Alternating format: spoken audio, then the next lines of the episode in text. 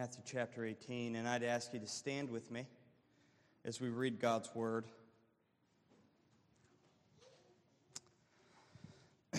Matthew chapter 18.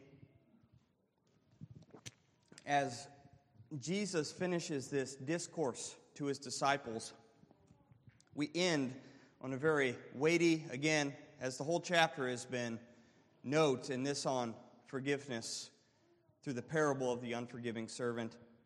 Hear God's infallible and holy word today.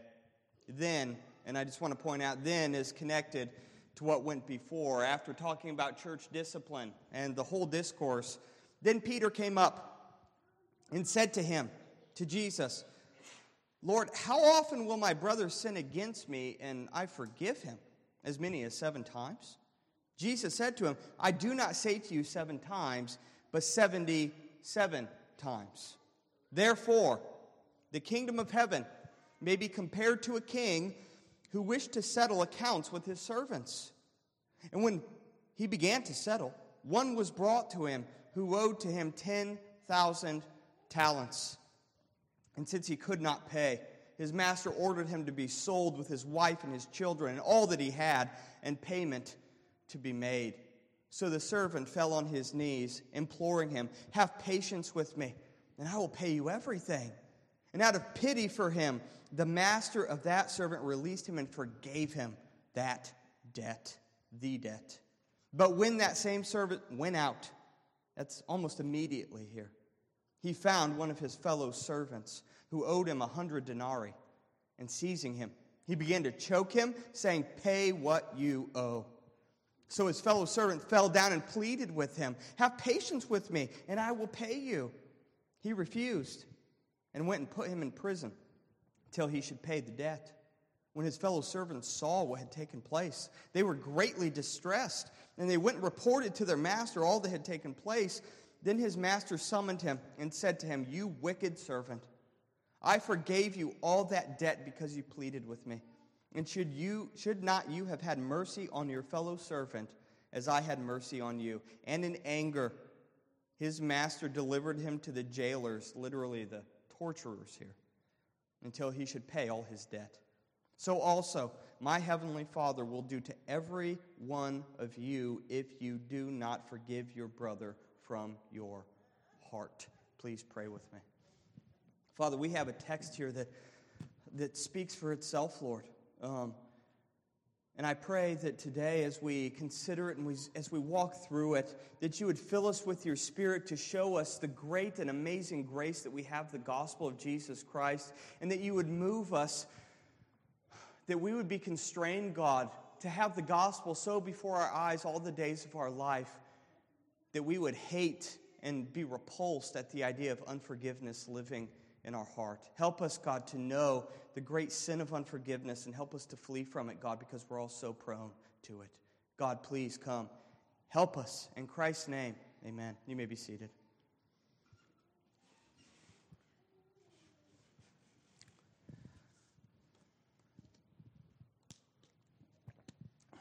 Throughout the scripture, we have what many theologians would have a dichotomy of the indicative and the imperative. And many of you have heard that dichotomy before. The indicative is the things that, that truly have taken place uh, etymologically, and the imperative is the commands. And when we look to the Bible, one of the important principles that we have for interpreting Scripture is that God always gives his commands with the indicative in mind. What do I mean? Well, when God first gave his commands to the people of Israel. We look in the Ten Commandments and we see that he does not give his commands and then saying, and if you do these commands, I will save you. Rather, I am the God that saved you out of the land of Egypt, out of the place of slavery and bondage. Therefore, do these commands. We see this throughout the Old and New Testaments, and I want us to realize here today that this text has the same emphasis. We ought not to ever read Christ in speaking this way, even so strongly, and what we might consider to be condemningly.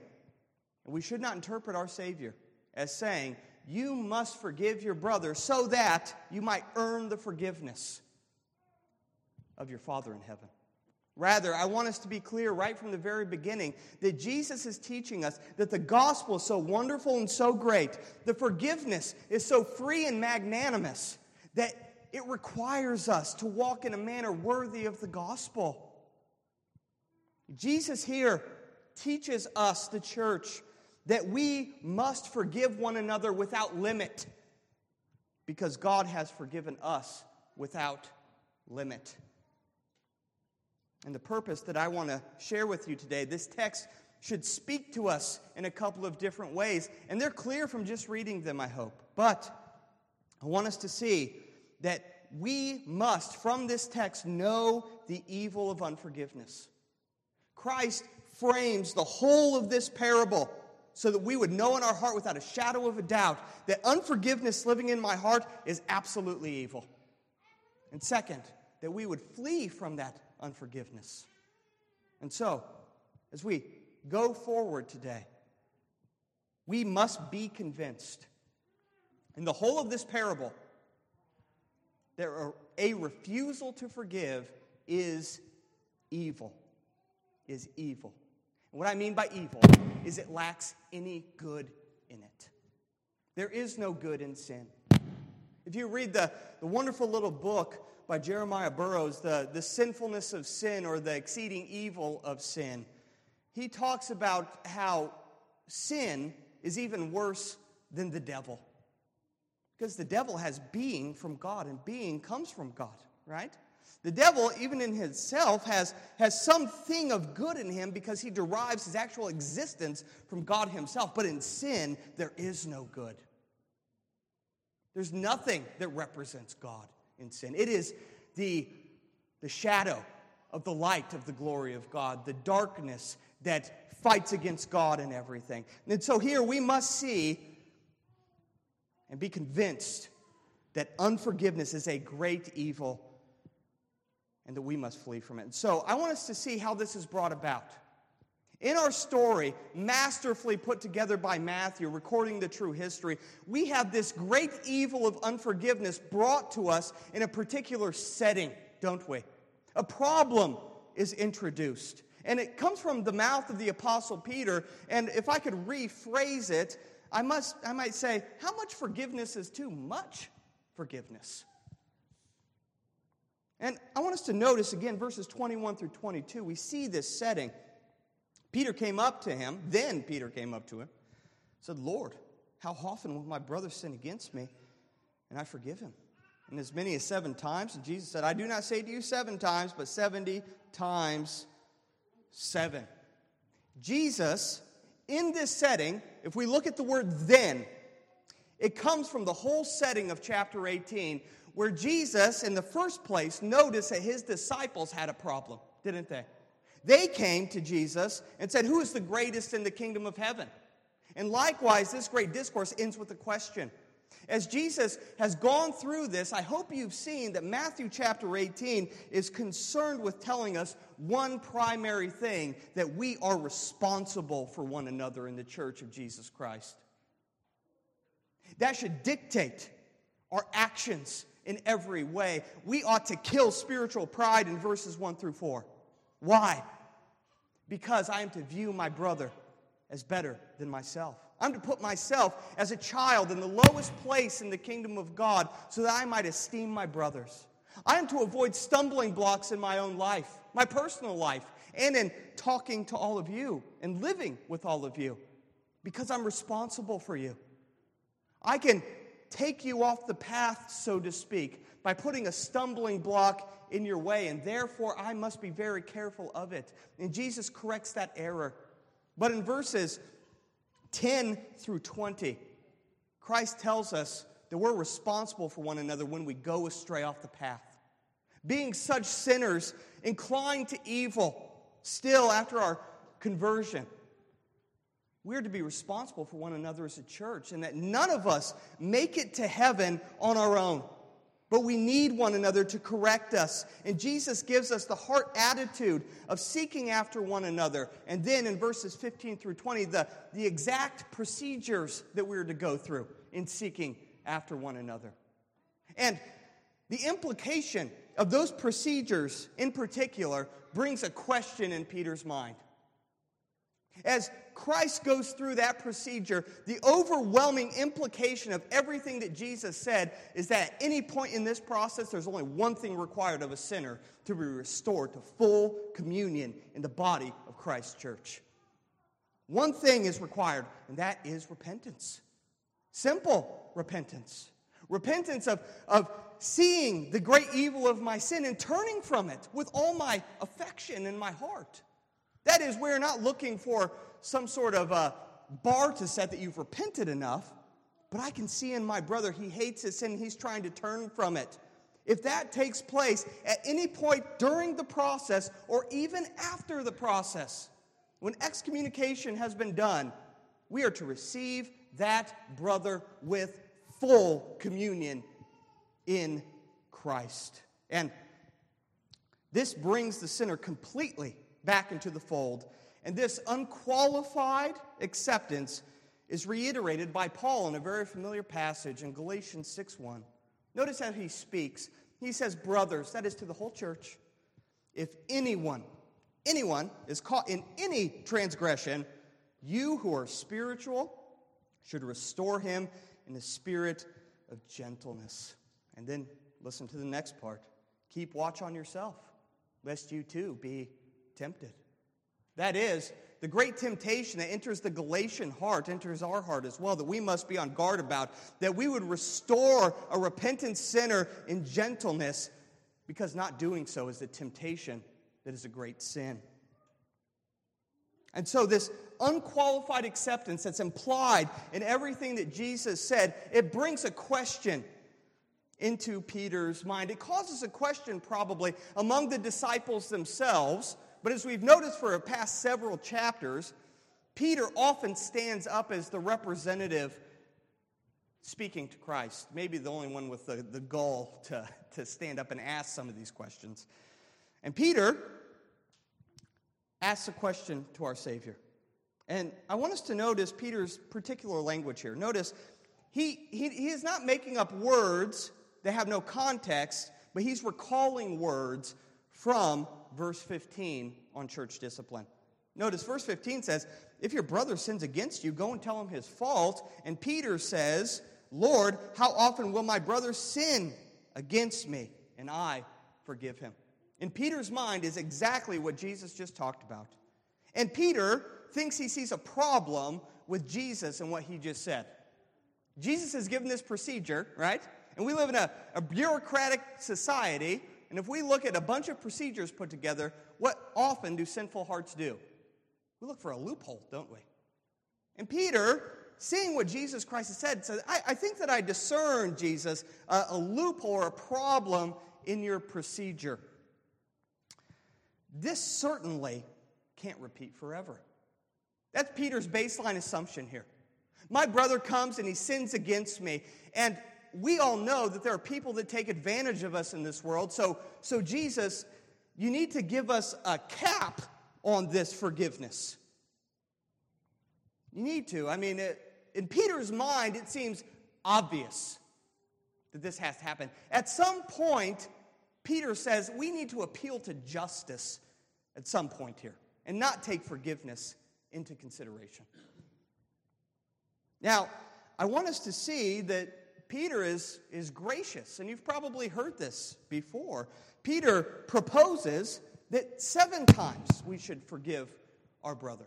Now, this is far beyond the, the Babylonian Talmud says, in my own words, you can forgive somebody once, forgive them twice, forgive them three times, but after that, there is no forgiveness to be offered. In Judaism, forgiveness had a kind of a high, high quality, but notice that Peter in Christ's ministry of preaching, Peter discerns that forgiveness of sins and mercy is so important to Jesus Christ that Peter is not satisfied with that threefold forgiveness that was often taught by the scribes and Pharisees. Rather, he, he exalts it and says, well, seven times. Would that be the limit that we should put on this? And if we consider what Peter is saying here, and we consider church discipline, how many times in our lives would we practically ever have to go to the same brother about the same sin seven times in our church life with one another? I think that'd be a pretty rare situation, right? And so Peter recognizes the emphasis of forgiveness in Christ's ministry is far beyond the, the Jewish leaders of the day, but still, he proposes a cap. But I want us to notice Christ's response. Jesus, or Peter rather, thinks he's being extremely gracious in offering the sevenfold forgiveness of sins for a particular brother. But Christ points out the problem in Peter's logic. And the problem is not bad arithmetic.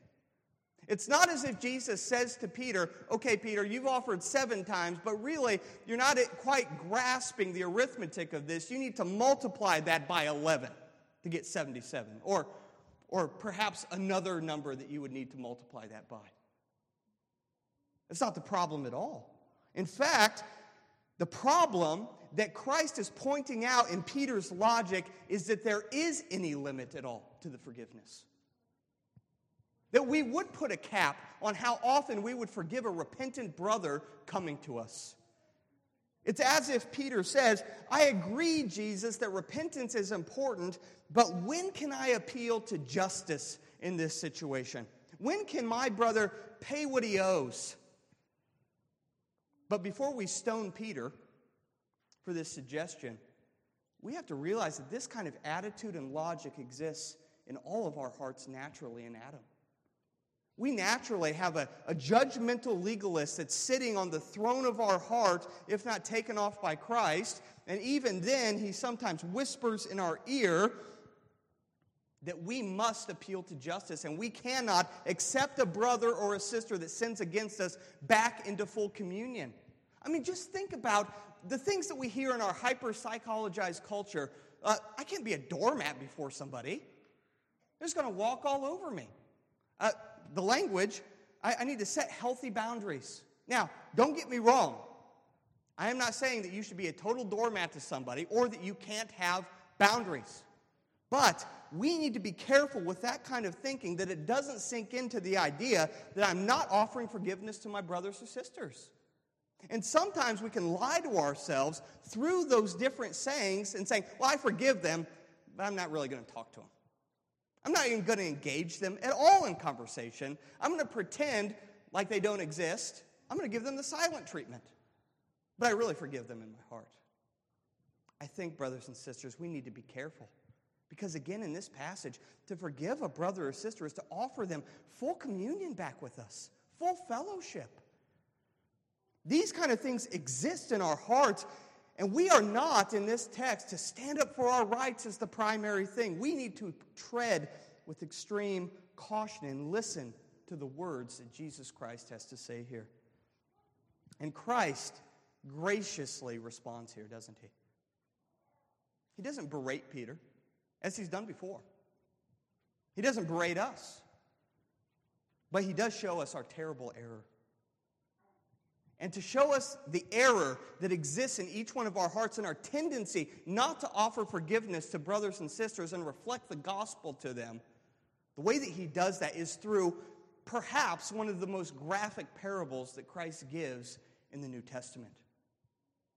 He brings it to our mind, not just through a, a precept, a teaching, don't have unforgiveness in your heart. Rather, Christ wants us to be so burned into the life and soul of our imagination that he brings us before a king and a debtor. And Jesus tells this parable, and I want you to listen to me. If you hear nothing else today, Christ gives this parable so that you and I would never, ever be comfortable with unforgiveness and that we would be absolutely convinced that a refusal to forgive one another is a terrible sin that deserves terrible judgment. So, as Christ begins this parable in verses 23 through 27, I want us to notice that Christ is setting us up for the prime event in this parable. The prime event is when this servant leaves the mercy of the king and strangles his fellow servant. But what Christ wants all of us to realize that as Christians that know the grace of God, unforgiveness and that great sin is aggravated by the gospel.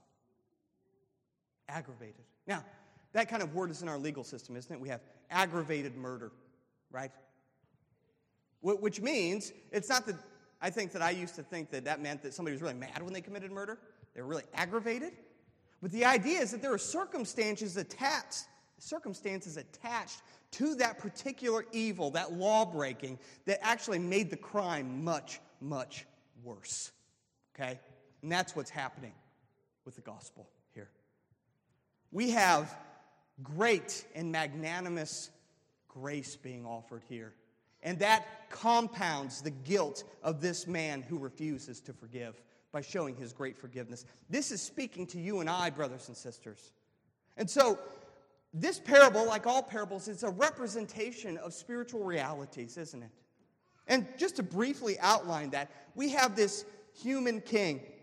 Notice in verse 23 therefore, the kingdom of heaven may be compared to a king and I'm not sure why our English translations do this. In the Greek, it's very clear. It's a human king, a man king, anthropos.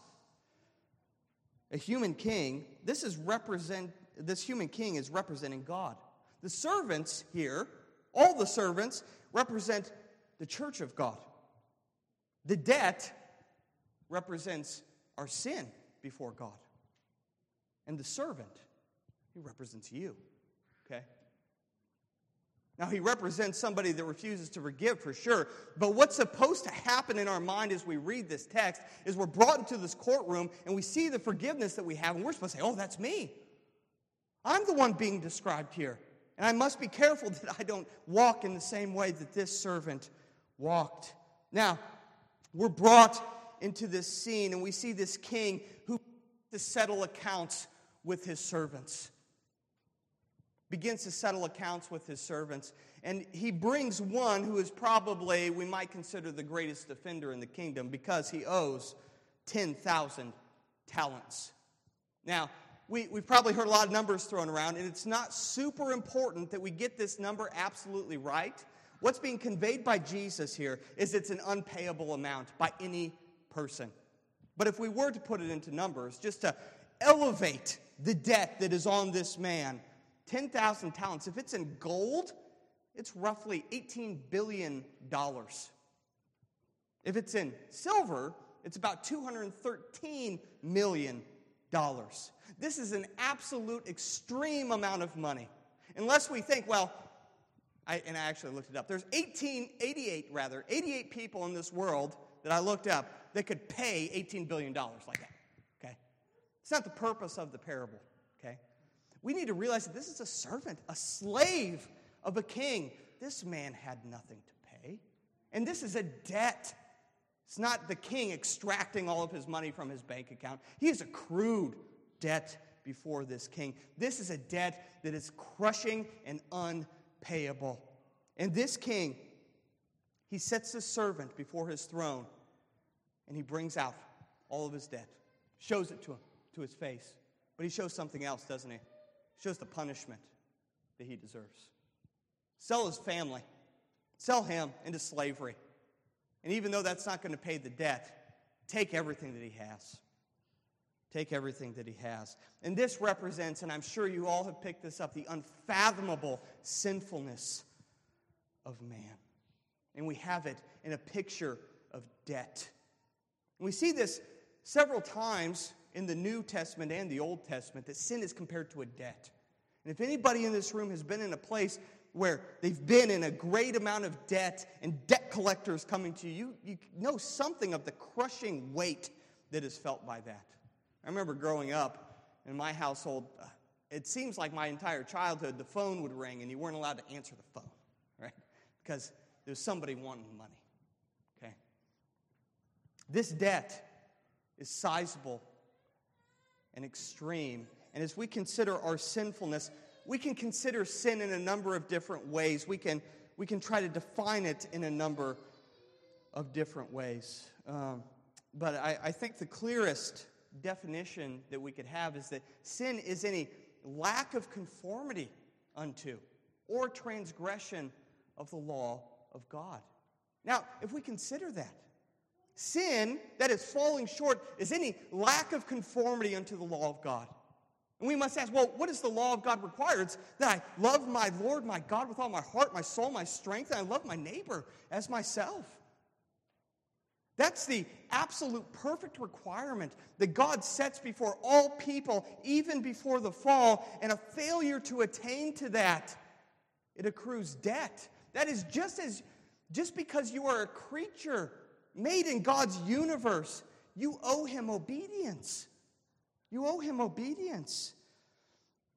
We owe him perfect and perpetual obedience just for being created beings and creatures. We are bound to love God with all our heart and bound to love our neighbor as ourselves. We fall far short of conforming ourselves to God's perfect righteous standard. And even in our attempts to do so, we know the, the wonderful passage in Isaiah 64 6, don't we? That says, We have all become like one who is unclean. All our righteous deeds are like a polluted garment. We all fade like a leaf, and our iniquities, like the wind, take us away. That is considering ourselves apart from breaking God's law intentionally. Our righteous deeds that we attempt to do, they fall so far short that in God's sight they're filthy. And in our picture, they accrue debt. You didn't give me what you owed. You fell short of what you owed to give me. And what does a debtor do? If you fall short to give them what, they, what you give, well, you, you compound your debt. But if that's true, brothers and sisters, about our righteousness, our attempted righteousness, how much more is it true of our transgressions? That God has set a law, a boundary is what transgressions is supposed to remind us of. God set a boundary, and we high handedly and willingly, without shame on our face, jumped over the line to do what we want to do. Our transgressions,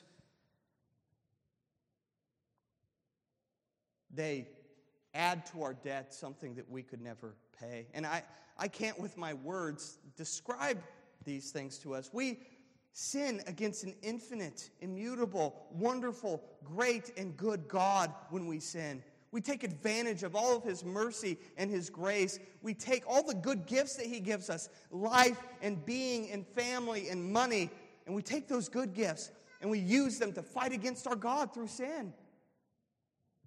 It's terribly sinful. You owe a million lifetimes and more than that of punishment for your transgression, for your sin, for your iniquities. Our debt is unpayable. And, brothers and sisters, our debt is so bad that it's even unpayable in eternity. That if we go to hell and suffer a million years in hell, we would never pay off our sin, partly because we never stop sinning. We still hate our God, we still hate our neighbor, even in eternal conscious torment. What we should see here is the unfathomable depth of our depravity and our sin, that we could never pay back God for the sins we've committed, for the things we've done. And here we're brought before the bar of God and we see the unfathomable grace of God given next. And I'd ask you, brothers and sisters, have you ever had this experience to some degree in your life where you've heard the preaching of the gospel? Perhaps if you remember being converted later in life. You remember hearing the gospel for the first time and being convicted of your sin, and it's as if God has taken you before his bar and presented before you all your transgressions and your sin. And you recognize, like this man, I can never pay this back. I have no hope to pay it back. And God sets before you the punishment that you deserve. And this man did what you did. Says, I see no recourse and no way out. I must appeal to mercy. And he falls on his knees. Notice that in the text. It's very explicit, isn't it? He falls on his knees before this man and he cries out, Have patience with me, and I will pay you everything. How foolish a thing that is, but maybe you said something like that to the Lord. But what we're supposed to focus on is not the man and his bad theology necessarily. What we're supposed to see is the magnanimous grace of God here that forgives all of his debt. If he was a human king, this would bankrupt his kingdom. This would bankrupt his kingdom. But our God is rich in mercy and grace. Don't we read that in Ephesians chapter 2? But, but God being rich in mercy. Our God has inexhaustible bounds of mercy in his being that can never be exhausted. He is infinite in being and he is infinite in his mercy that he gives to his people. Infinite. God shows us our just payment. He freely forgives, but even this is a dim picture. It's hard for us to imagine, isn't it? Somebody forgiving $18 billion in debt to one person. I know our government can do it to a number of people at the same time. But to one person, it's, it's almost unfathomable here. But this is a dim picture because God, in the gospel, He does not merely look at you, set your case before you, and say, I forgive you of your prior debt. He forgives you for all of your debt, past, present, and future. And more than that, He gives you true riches of righteousness. True riches of righteousness that'll never pass away in Jesus Christ. One of the things this parable doesn't tell us is how we obtain this, and it's through the cross of Jesus Christ. That he really took all of this burden on his own shoulders, paid your debt in full, and gave you all the riches of his true righteousness. Everything that you could have never given to God, all of your falling short, all of your lack of conformity to the law, and all of your transgression is forgiven and perfectly given in our Savior, Jesus Christ. So massive and undeserving is this grace that we see in this text. But if that's true, brothers and sisters, the point of the parable is it's impossible, if we believe that, for that not to control our lives, and especially in the area of forgiveness of sins. This truth is so boundless and free. It, it reminds us, and again, a dim picture, if we look to the Old Covenant, what did the people of Israel constantly refer back to as their mode for obedience? Well, God saved us from the land of Egypt, from the iron furnace. You've been saved from much worse things than that. That must control your life and everything that you do. But this unforgiving servant and this unforgiving heart does not believe either of these realities. He doesn't rest in them, they don't control his, his life in any way, shape, or form. Therefore, he acts contrary to the gospel. And this is where the great, deep, and dark sin of unforgiveness shows its hideous face with all of its warts and everything. Unforgiveness, therefore, is aggravated by the gospel. But unforgiveness is a great evil because it is contrary to that gospel. It's absolutely contrary and opposed to it. There's nothing in relationship with unforgiveness and the gospel here. And so we have in verses 28 through 30, uh, just notice this with me. But when that same servant went out, he found one of his fellow servants who owed him a hundred denarii. And seizing him, he began to choke him and said, Pay what you owe. So his fellow servant fell down and pleaded with him, Have patience with me, and I will pay you. He refused and went and put him in prison until he should pay the debt. And what I want us to notice here is if we look at verse 28, it's as soon as he was, for, was forgiven. Can you imagine that? Being forgiven $18 billion in money, and as soon as you walk out the door, notice what he does. He hunts for this man. He went and found him. It's not as if the language allows us to think they just ran into each other on the street one day. This man went and sought out this servant. Having been forgiven all of this debt, he hunts for his fellow servant. Now, I'll remind you here today, brothers and sisters, in this parable, this fellow servant is a Christian. This is somebody that confesses truth about God. And notice, as he hunts down this fellow servant, he grabs him by the throat in this very violent language and chokes him. And notice the almost exact repetition of the language that we have from that former courtroom scene. Notice, he seizes him by the neck, says, Pay what you owe. And the fellow servant fell down, just like this other servant did. He pleaded with him just like this wicked servant did, and just like that wicked servant says, Have patience with me, and I'll pay you. Those are the similarities that we have here. He fell down, he pleaded, he asked for patience, but the differences that we see between this wicked servant and this fellow servant, from what we just saw in this courtroom scene, are massive. The differences that we see is the amount of money owed. Okay? So we have we have a hundred denarii talked about here. Okay? And I, I think I've heard it referenced before, like this guy owed a hundred pennies where this guy owed $18 billion. That's not exactly right. As we see this money, a denarii was one day's wage for a common laborer in this time. And so you have here about a third of a year, a little less than a third of a year. And if we're going to equate that to money today, this man owed him about $10,000, we could say. Not a small amount of money. And the difference that we also see is not just the amount owed, but I want us to notice, and we don't get this clearly in our English translation, but we have an imperfect tense being used here.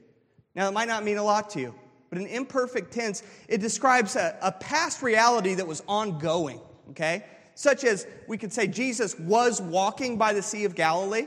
It's not saying that he walked in one particular act of time, but that he was continually walking during a segment of his life. And we have in the imperfect tense here, notice he began to choke his fellow servant. This wasn't just an act of passion that happened in a moment. He began to choke his fellow servant, but also in the imperfect tense is pleaded. That this fellow servant, he didn't ask one time, Forgive me of my debt that, I, that I've committed, my sin against you. He was continually pleading with him, Please forgive me of what I've done. But there's another thing in the imperfect tense it's refused. He refused. The, the King James actually translates this a little better. He would not. He would not. His will was not to do it. There is a continual action here where this servant is trying to get forgiveness and just trying to get time to pay back his debt. He's willing to do it. But this man continually refuses to pay him. And I want us, as we think about this great and graphic scene, I want us to see that what this text is not saying to us is that the sins committed against us in the church are light sins or things that shouldn't bother us at all. That's not what this text is conveying.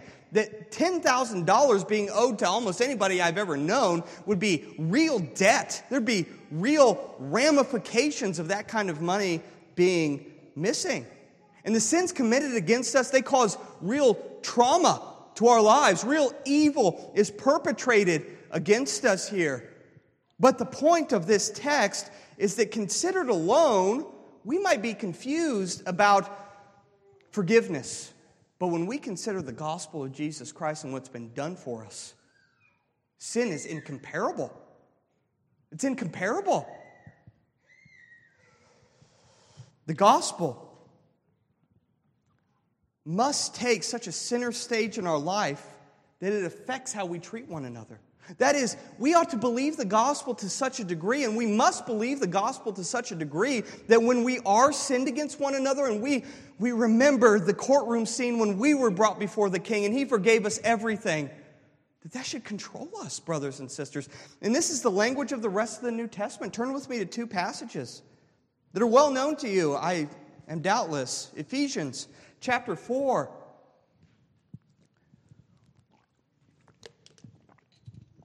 Ephesians chapter 4. And again, what's being pointed out here is what we introduce this text with the indicative of the gospel and the, the command to forgive. Notice with me in Ephesians chapter 4 and verses 31 and 32. Paul writes to the church let all bitterness and wrath and anger and clamor and slander be put away from you. Doesn't that imply that it was among them, first of all? Along with all malice. And then be kind to one another, tenderhearted, forgiving one another, as God in Christ forgave you. Why do we forgive one another? We forgive one another being motivated by the fact that God in Christ forgave us. The only being in this world that has the right to say, Pay me what you owe. He forgave us. And then also in Colossians, we have uh, a very similar parallel text, Colossians chapter 3. Colossians chapter 3 in verses 12 and 13. I love verse 12. He says, Put on then.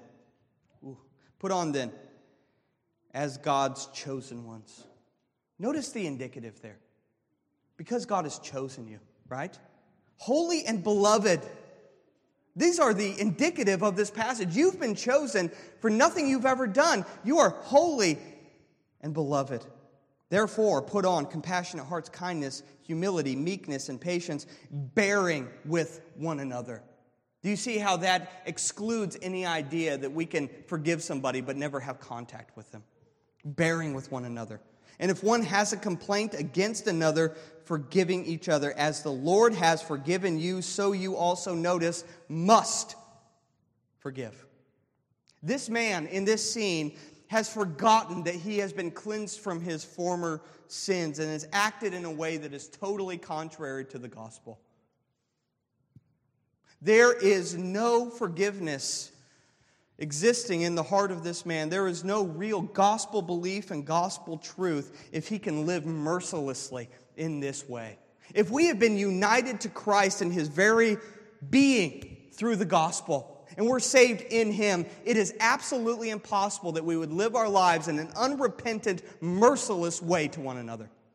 That we would say, all the days of our life, pay me what you owe.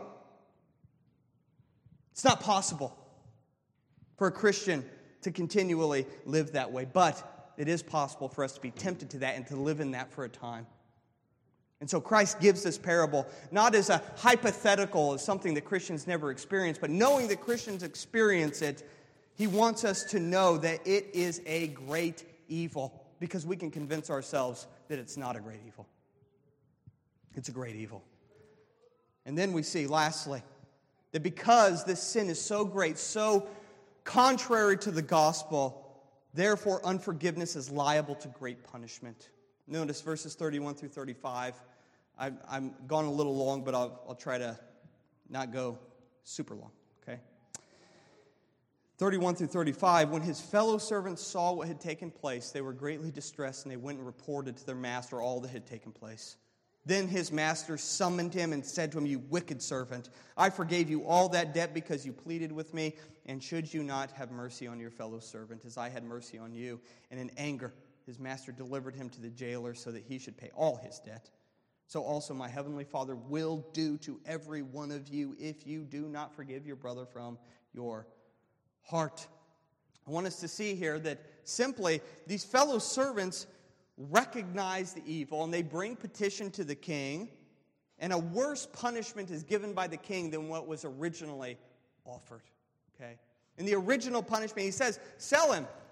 Sell his wife and his family and everything he has until payment be made. But here, the words that should stand out to us is that this master in anger reacts here, and he delivers him to the jailers.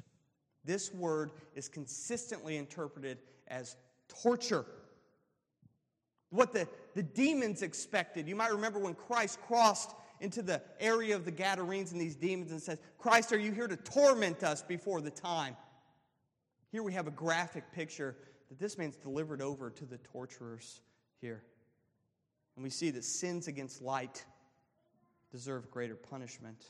But as we quickly try to go through the rest of this, notice the servants that recognize this evil. If we're reading this in context, what should jump out to us is that this is the church exercising church discipline. The servants, the church, they recognize that this man is acting in an unforgiving way and refusing to forgive his servant, and therefore they plead with their master. What did we read a couple of weeks ago? That God hears our prayers when one or two are gathered together in his name, especially in the case of church discipline. They bring this to the Father, this great sin, and the Father responds in accordance with this. But what we should recognize is there's a reversal here, isn't there? In church discipline, we have a, a, a man going to somebody that sinned against him and trying to convince him of his sin that he would repent. But here, this man refuses to hear the repentance and to forgive. And so we must take heart, brothers, when we do this, when we confront somebody, we should never have in our heart any kind of blockade that would bar us from, from receiving a brother or sister when they repent. There can be a reversal in this where the person that goes out to, to show the sin of another person actually is the one that deserves excommunication because they did it in an unmerciful way. Unforgiveness brings church discipline, but also unforgiveness brings wrath ultimately against this man. Sins against light deserve a greater punishment from the Father. And Christ's summary here is do not deceive yourselves. Do not deceive yourselves. Unrepentant unforgiveness brings great wrath. Therefore, be careful, Peter, be careful, church, that you purge unforgiveness from your hearts. And therefore, isn't it the logical conclusion of this? Not only that we would know how sinful unforgiveness is, but to take all steps necessary to kill unforgiveness in our hearts. This text is meant to drive us to Jesus Christ. If we have unforgiveness today existing in our hearts, we have something against a brother or a sister, and we refuse to forgive them, this text is given for you today that you would recognize your sin and flee to Christ. While we live on this earth, it is the day of mercy. Go to Him, repent of your sins, and forgive your brother. As we read in Matthew chapter 5, we're about to take communion here today. If there's something you have against your brother, I would tell you do not take of this table until you've gone to your brother or sister and forgive them. If you struggle with unforgiveness, I want you to take heart. This passage is meant to drive you to the cross so that you would correct your error. And I just want to point out if you're incredulous about that, we looked at Ephesians and Colossians. Paul would not have written those things if the church did not struggle in some degree with unforgiveness in their midst. This is common, but we cannot be comfortable with it. As Paul says, we should not let the sun go down on our wrath. And so, how do we kill sin? I just would briefly say we must know our sinfulness profoundly. We must know our sinfulness profoundly. It's good for us to meditate on this servant being brought before the king and the great amount of money that was owed to him. One of the things and reasons why unforgiveness is allowed to flourish in a human heart is because they really think that they're pretty good. And even if they say, well, I'm a sinner, I'm better than everybody else. Okay? I'm, I'm a special person. That's in my mind from today. A special person that is able to exercise judgment on somebody because I've reached some level of holiness. But it is our duty to know our sinfulness and make a habit of reading the scripture in such a way that we know our sinfulness before God. the two texts that come to my mind, above all things, that convict me nearly every day are from the book of Matthew. Matthew 7 12. Jesus says, So whatever you wish that others would do to you, do also to them, for this is the law and the prophets when Jesus wants to sum up what the law teaches about our responsibility to one another, whatever you want somebody else to do to you, you ought to do that to them perfectly and completely. And also, Matthew chapter 22, we have Jesus giving the two great commandments, don't we? You must love the Lord your God with all of your heart, all of your soul, all of your mind, and all of your strength. And love your neighbor as yourself. These things ought to be in our minds, brothers and sisters, to know that we've never done it Therefore, how can I go and exact vengeance on somebody that has sinned against me in such a small way in comparison? We know the evil that is in our hearts, and we will be slow to take others by the throat if we know our own evil. The self righteous Pharisee is always willing to compare himself with others and then judge accordingly. But the Christian compares himself with God's holy law and sees himself as the lowest and most sinful of all creatures. But we must go beyond knowing ourselves as sinners, and we must know and trust the gospel completely. In order to kill unforgiveness in our heart, we must know both of these realities. We must know the love of God, that He has forgiven all of our sins, past, present, and future, sins of commission and sins of omission. He's forgiven. Total righteousness has been given to us, and we can say, and I'll, I'll end on this because of the time. In 1 Timothy chapter 1, verse 15, with the Apostle Paul, this text should kill the unforgiving heart that we have. Paul says the saying is trustworthy and deserving of full acceptance that Christ Jesus came into the world to save sinners, of whom I am foremost. But notice what he says after this. But I receive mercy for this reason, that in me, as the foremost, Jesus Christ might display his perfect patience as an example to those who are to believe in him for eternal life. I'm the foremost sinner. And I really believe that in my heart. And I know, my brothers and sisters, that you believe that in your heart too. We believe that, but we believe that God showed infinite mercy to us, that we would show mercy to others. And throughout the eternal ages, God would point to sinners like us and show his perfect patience and righteousness to forgive. And so, this text calls us to know the great, unfor- the, the great sinfulness of unforgiveness, but also we must take action to kill it in our hearts. Brothers and sisters, take that action today. He will give grace and mercy for you to kill this sin. And if you need help, come to us. We'll help you do it. As we turn our eyes to the Lord's table today,